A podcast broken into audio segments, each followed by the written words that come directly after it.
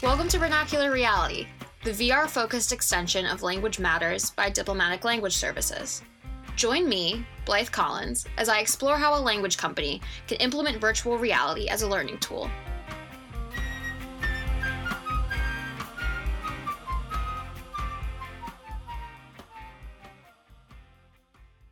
Welcome back to Vernacular Reality. This week we have a guest who comes to us from the West Coast. Um, the beauty of recording and sharing digital or virtually. We are sitting down with Jim Toepel. He is a longtime product lead in the gaming industry. He's done a lot of work with unique hardware systems, such as the Rock Band games, and he has been kind enough to join us for our episode of Vernacular Reality. So, welcome, Jim. Welcome back, Sean. And it's great to have you guys. Yeah, thanks, uh, Blythe and Sean, for having me. Um, yeah, like you mentioned, uh, I'm a design product manager hybrid, and I've been working in what I call weird interfaces for the past decade or so. Um, spent some time on both sides of the hardware divide, uh, working on all those fake plastic guitars from about a decade ago, moved over to uh, Kinect games. So, how do I control this thing with just my body? And uh, then move from there into the VR space where uh, Sean and I met. Yeah, yeah, we uh, we met a couple of years ago at um, something called an immersive design retreat. Um, Chatham University out of Pittsburgh, Pennsylvania, had put on this program. This was the inaugural event in a, a what turned into um, many year series of of retreats that they did, um, where we basically got to hang out at uh, Frank Lloyd Wright's Fallingwater for almost a week.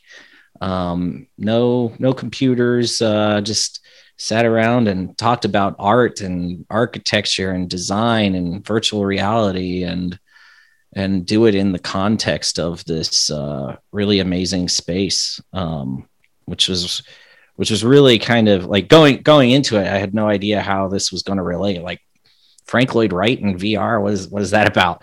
but uh, you know, when you, when you get there and you start you start learning about his history, you know, you really get this. Uh, you really get the sense of how he's designing a space for the whole body to inhabit, and that's kind of what we're doing in VR too that was definitely one of the most exciting experiences I've had uh, in the VR industry. It was on my checklist, my bucket list for a long time, just to go see that building uh, ever since I was a little kid. I like how you both kind of could take that base um, education of and that experience and then take it into two different, I don't know, sort of branches of immersive software. You know, they're very different in their functionality, but very similar, I guess, at, at their core. It had a it had a very significant formative impact on my thinking about virtual reality design. I think I think the biggest thing was the concept of how do we how do we breathe life into spaces? What do what is what is the disconnect between you know what we think of as the dead virtual thing and the living real thing and and how can we how can we work to try to bridge that gap? One of the things that struck me most and i was working in los angeles at this time at the time and there's something about my time in la where i became acutely aware of architecture. I think we were down the street from a couple Frank Gehry buildings, and uh, my family's favorite uh, ice cream place uh, was an architecturally uh, inspired ice creamery. I don't even know what you call them, called Coolhaus. Uh, it's a good architecture joke. It's a deep cut, um, but it was uh, really exciting, and I loved um, going to this space that was man-made but still felt organic in a way um, was immediately juxtaposed against previous VR creation endeavors where we were trying to build like these James Turrell inspired spaces in virtual reality, which uh, I don't want to say never works, but is, is kind of antithetical to what James Turrell is working on. And I came from this world in Los Angeles that had these great examples of, of built spaces.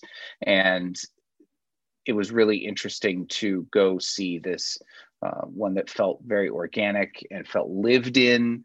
I'm just I can still picture in my head that one hallway uh, where at the end went over the driveway and at the end a part of the the rocks and part of the moss and part of the the uh, the outside broke through and there was just a little bit of water coming in. Like like it, nature was in, not even intruding into the space it's just the space was in harmony with the built world that was there before the house. And uh, that was uh, really inspiring for me. Uh, i felt exactly the same way. Here is this thing this place where a person has placed their stamp but they've they've not done it in an overly destructive way. They've done it in a way that was respectful of its environment. It's it's something that i've i've personally kind of struggled with with like hiking and camping and stuff and never you know it kind of it kind of dawned on me at one time i never really feel comfortable i never really feel at home and you look at an animal and an animal out in the woods it has no conception of feeling at home in the woods. It's just like, what are you talking about, dude? And that that level of comfort that we get with our home space that we don't get in in public or in in places that we revere. Um, you know, sitting in sitting in Fallingwater and and at first not feeling at home um, until you know you're there having a meal or seeing some friends play a card game in the in the kitchen table um, and then suddenly some light switch goes off and, and then it's and then it feels like a home what would you say is it about a place a space that makes it feel like home home to me feels like i have a place and that i know where in a particular space what role I'm supposed to play in that space, whether it's my living room, I can sit on the couch, or this is my desk and I'm here to work. The spaces almost have verbs to them. I know they're places, they're nouns, but they, they they help inform the way I should behave when I am inside of them. I think it's I think it is those actions and I think it is those those ways of of moving about in that space, as you said, um, because what is what is more personal than our body? You know, our body is our our uniquely owned domain, um, and so if you can if you can express your body in that space, then it must be the home space versus versus the uh, the other space where you feel as if you are an interloper. I like that. And to me, it's most effective when it becomes like a conversation because it's not just my body in the space, but it's also the space around my body. And they they both impact each other. Um, it it feels like certain spaces change the way I am looking at kind of the, the thing I'm doing that day, or they they encourage me to behave in a certain way. Um, if if the if there's big windows open and I have a better sense of communing with nature and uh, if there is a, a long tiny uncomfortable tunnel like like in Fallingwater many of the hallways were very small in a, in a way that was almost arresting in a modern american ada compliant housing unit uh, they the hallways wanted you to not be there to keep moving and i really love that relationship with space and physical interfaces. So you're putting a lot of value on moving around these spaces. How would you say that fits into immersive software? I think it's the it's one of the key value adds of immersive software that we have this uh, ability to be able to move within it. We kind of ask a lot of users to put on a headset. You know, if you're doing something um, in the VR and you get a text message on your phone, now you got to take off your headset, uh, deal with the text message, and then go back in. Um, and so you have this switching cost going back and forth. Um, and when you have a cost like that, you need to be providing something of commensurate value uh, in in response. And um, and to me that that ability to engage the body to be able to move around and and not just not just have an application in front of the user that the user pokes at and and the application then sends data back through their eyes you know in a in a beam from a giant rectangle of light. Um you know you have uh you have this intimate immersed relationship with the software with the machine with the task that you were performing.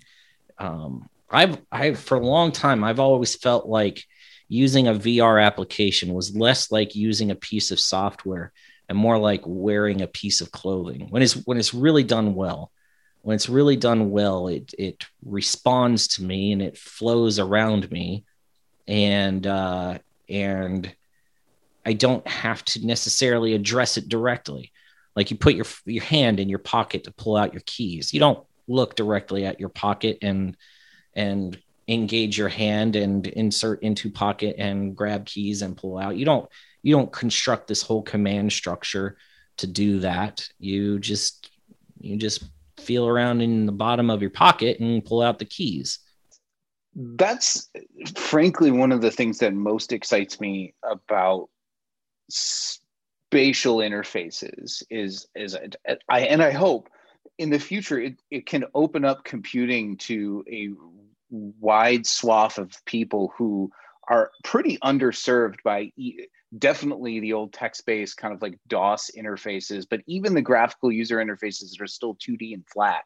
Like I'm I'm reminded of one of my college jobs as at the moving company and just how physically satisfying it was to drive truck to house pick thing up out of house and slowly close all the doors as you emptied out the closets you had emptied out the master bedroom and there was like this physical record of the work you had done.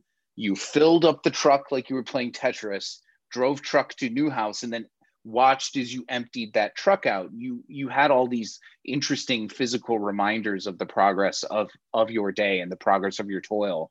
You're like oh we're we're like three rings down into the the the the truck or i remember that this mattress is coming up next. As soon as we remove the mattress it's the front it's the, the dining set. And i'm convinced that that computers can s- still become yet more accessible uh, by providing these physical interfaces for people that you know for whatever reason text interfaces aren't aren't engaging for them or these kind of like flat uh, i think the the hip kids on twitter are calling them pancake interfaces uh, just aren't really working for them. Uh, I, I, at least I'm hopeful anyway.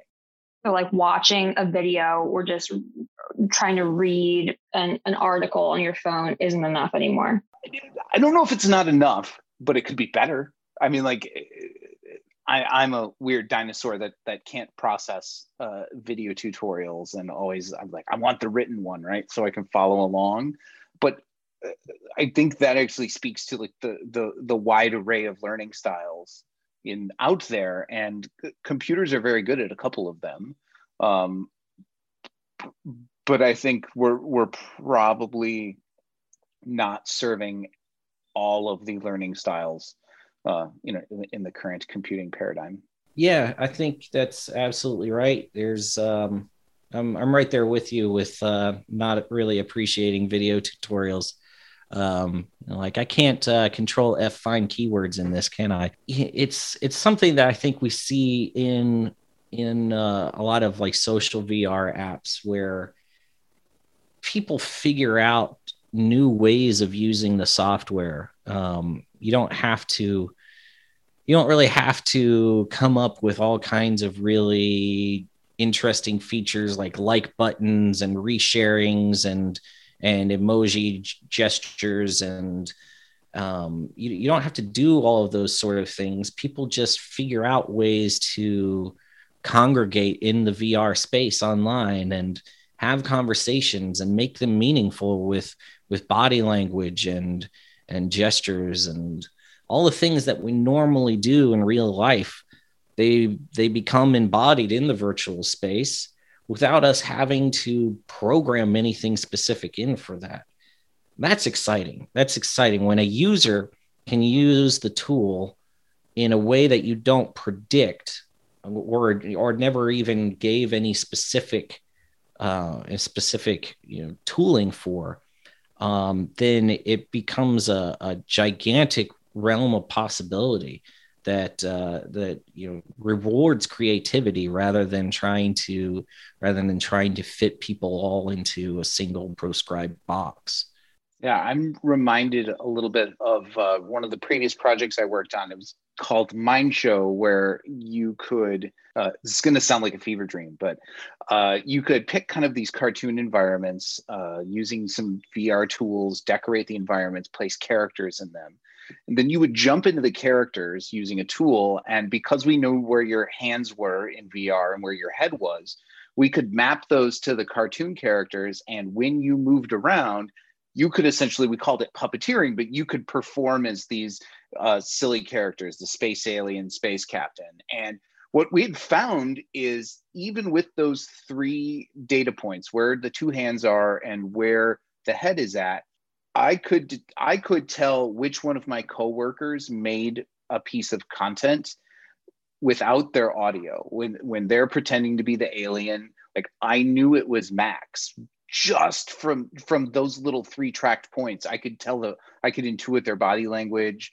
Uh, i could tell that, that max's performance was different than luke than was different than sydney's. And it was uh, really interesting to be in a virtual world and get that feedback. It's not something you see even um, we're, we're on a video call right now while we're recording this and and i'm missing that feedback. And when it is there it creates a more natural form of communication and a more natural environment to i think collaborate in a world where we're not all going back to work but some of us are going back to work in re, like in physical places and other people are going to be displaced like i think it's going to become more important than ever to find ways to simulate or replace that natural body language. Yeah i agree completely. I mean that's that's actually why i got into vr that's actually why I decided to make this career uh, a career. I uh, I had started playing around with VR, um, and you know thought it was a lot of fun. Made a small little project, got a small little amount of internet fame within the VR community for it. Got a call, got a cold call from um, a, a company that wanted to hire me, and um, we did the interview in their in their application in their in their VR social app, and uh, it was amazing just to have this conversation with a person across the country and have it feel like being face to face with that person rather than um, you know at the time skype was the big uh, teleconferencing software um, and you know all of its problems of you know just like we have Zoom today of feeling disconnected and feeling feeling uh, exhausted by it and everything. Um, but to have this really super compelling conversation and to be talking in in a way, you know, like I uh, I have I experience when I go to like meetups and and and meet up with other enthusiasts, and you get that really excited, animated way of talking. Um, you know that that was incredible and it was it was a bit addicting and at the end of the at the end of the interview they asked me when can you move to the west coast and i said are you joking? Do you not see what you have in your hands right now? It, it's funny and and i i want this future. I i want this future to be there but i i still feel the pressure of wanting to co-locate with people and, and like uh, my most recent project was 100% remote from the start and the whole time i'm sitting there man this is great. This is awesome. It's so flexible. But boy i could wish i could just lean over and say like there should be you know 10% higher or more blue. The amount of additional friction involved in communicating those like little tiny changes it makes a difference and it adds up. And, and it seems almost parad- like a paradox to say by putting these headsets on, by going through all these hoops and buying these expensive computers, and it, communication is actually going to be more accessible because you will get to leverage all of your real world communication experience. Ever since you were a baby you were building mental models on on how humans interact in a space to, is someone smiling at you? Are they making eye contact with you? Are they shrugging? Are they are they breathing? Are they leaning forward like they're ready to talk? And by going through all of this work and putting these headsets on and going through these digital kind of communication experiences i believe that in the end it will result in more accessible collaboration tools. I think that's one of the reasons why it's so important for us as a as a language instruction company you know foreign language instruction company to be building uh, these virtual reality tools. Um, you know what what is our job? What is our job? Our job is to is it to teach people a foreign language or is it to teach people how to communicate? And it's it's really to teach people how to communicate. And part of that is part of that is the language part of that is the grammar the syntax the vocabulary all of that sort of stuff. But part of it is culture part of it is is a, a very intangible thing of of explaining explaining to a person how you talk to somebody else. Not what you say when you talk to them but how do you talk to them? And that that that's not going to come over text. You can't do that over over a, a textbook. Um, you can't do that over a video series because it fundamentally requires feedback. Um, and so that's why for you know for 35 years we've had such a successful business with this uh, very personalized uh, one-on-one focused system. Um, but this is that's obviously very limited in reach. You can't you you can only reach the people in your immediate environment. Um, you know i can't after after the after the job interview experience i started thinking about how you know google and facebook talk about how they only hire the best and brightest in the world. And what they really mean is they only hire the best and the brightest that they can convince to move to california. And and so there's there's so many people in the world that you know we talk about the importance of a diversity and the importance of of different viewpoints. And and why are you going to shut yourself off from from all those people when just because they they aren't physically located next to you? And and i think that's a big i mean that's a big goal of mine with the with the work that we're doing here. Um, as a vr enthusiast as a software developer i'm not i'm not bringing foreign language uh, uh, expertise into the mix. I'm bringing i'm bringing a different set of expertise. That's my personal goal here in the company is is not just not just improving the foreign language instruction which is which is absolutely the base goal but to expand people's concepts of what communication can be. You you're you're expanding the impact or increasing the impact of that instruction um, even even if it isn't just the the rote curriculum, by transporting someone to a different location, and there is all kinds of supporting evidence to suggest that the following statement is true: that uh, when people move to new locations or move to strange spaces that aren't comfortable to them or that aren't their home, that the, and this is both in physical spaces and, and temporally too. So it, time, um, kind of like calendar milestones, people can use those dates uh, to impact change eh, in their behaviors. One of the things I was most excited when you showed me uh, like a screen cap of the thing you're working on is that it took me to another place. And when I'm learning something new or when I am uh, trying to change my behavior in a some some way. I personally find it helpful to go somewhere new.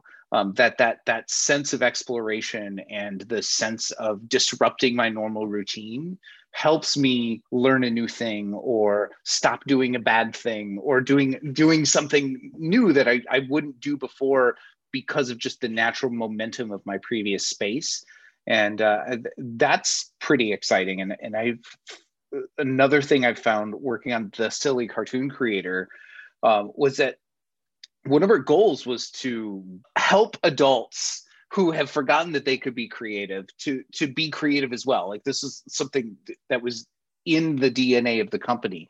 And we found that almost 100% of the time when you put someone into the headset um, they would initially start off standing still in the space holding the vr controllers straight up like they were ice cream cones forgetting to really move forgetting to explore. And they're very much uh, aware that they're humans in a space. Um, but after we you know put them on an alien planet uh, we would tell some jokes with them get them to loosen up. They would kind of forget that there was an audience of humans around them and they started playing in a way that I am 100% convinced would never have happened if they were on like an improv stage and they could see everyone out there staring at them and all of the kind of like the backlit heads and the backlit faces staring at them. And it, it was a really great, uh, great way to break down the barriers that you know have convinced a lot of adults that they aren't creative they aren't funny they aren't interesting people. Like that's uh, i have found you know a lot of people have either been taught that those things aren't true or um, have learned that they aren't true just by living here in in adult land. And it was great to put them somewhere else and let them be kids again. That's really beautiful. When else would adults have the chance to do to do this to like explore and like i don't know to like move your body in a new way it's kind of discovering um what it is to be human again. Yeah well it, it, these worlds they all have physics that are like our world but a little bit different. And those are in my experience incredibly interesting for people because it is go back to uh, a kid building up a tower of blocks and knocking down that tower of blocks over and over and over again. And they're they're empirically deriving the rules of our current universe over uh, and and that provides great joy to them. Like there's there's some theories out there that all play is learning and that is what actually is fun about play. And uh, giving adults the opportunity to have that same experience again is pretty cool. It might help rewire the creative creative brain a little bit, get people opening themselves up to change. Yeah, absolutely. We uh we recently had the opportunity to um watch a talk from a neurocognitive scientist. He he laid that he laid all of that out in scientific terms. Uh, it's exactly right. You know, when you when you're engaging the body, you're you're not just it's not just because it feels more fun. It literally is lighting up new sections of the brain.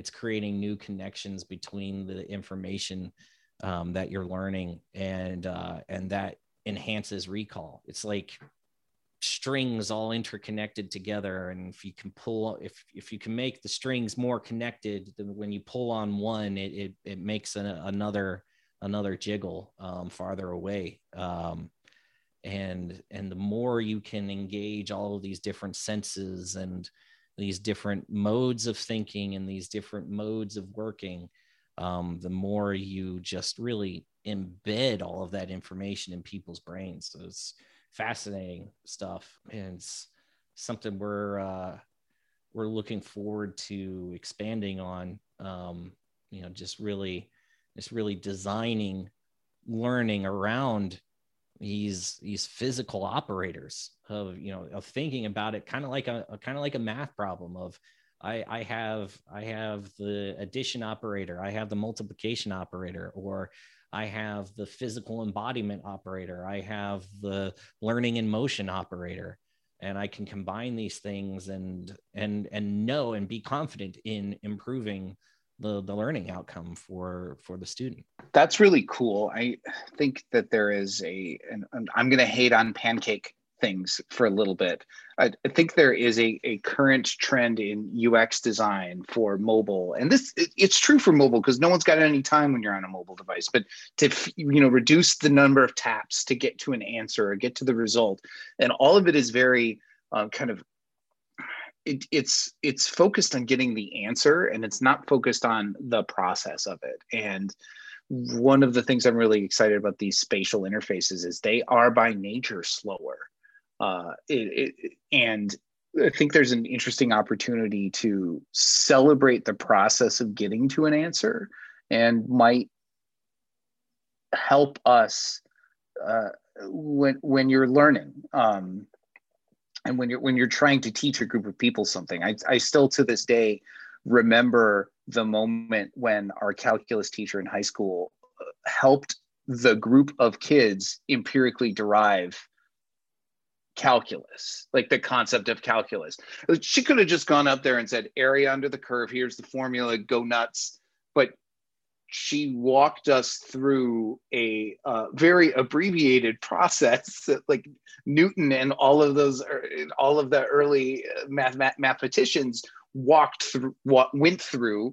Uh, they had a much harder time at it. They had to discover their way. But by walking us through this process and taking the time like we got to own that discovery in a little bit uh, in a little bit of a way. And we internalize it. At least i did. I don't know about the rest of the kids in the class um, but that's really exciting is a chance to slow down and focus on on the process and and the the journey of learning. Yeah that's i think that's uh that's a big component of it. And and you know you kind of made a, a little throwaway comment about there at least for me you had said. Um i think that's another thing that vr is going to let us do is that it's going to allow us to create these learning experiences for you for the individual for the the wonderful little crystal of a person that you are um, and not just as a not just as a, everybody's on the same bus together and we're going to go down the road and if you don't learn with what the lesson is today well we got a new lesson tomorrow. Um, you know we'll we'll be able to bring everybody along. And that's that's exciting. There is such a wide use for this software and this type of learning you know whether it's for foreign language training or whether it's for you know quote unquote a silly game. Either way you are getting so much more out of this way of learning. I think that is a valuable through line that i've learned from your conversation and it was great to talk to you both so thank you for being here, Jim. And thank you, Sean, as always. Yeah, it was super fun. Thank you for having me. Thank you, Blythe. And thank you, Jim. It was great talking with you again. Have a great one. See you on the next episode. Later, taters. Thanks for joining us for this episode of Vernacular Reality. I hope you'll continue the conversation with us by searching Diplomatic Language Services on Facebook and LinkedIn, following us on Instagram at DC Language, or tweeting us at diplomaticls.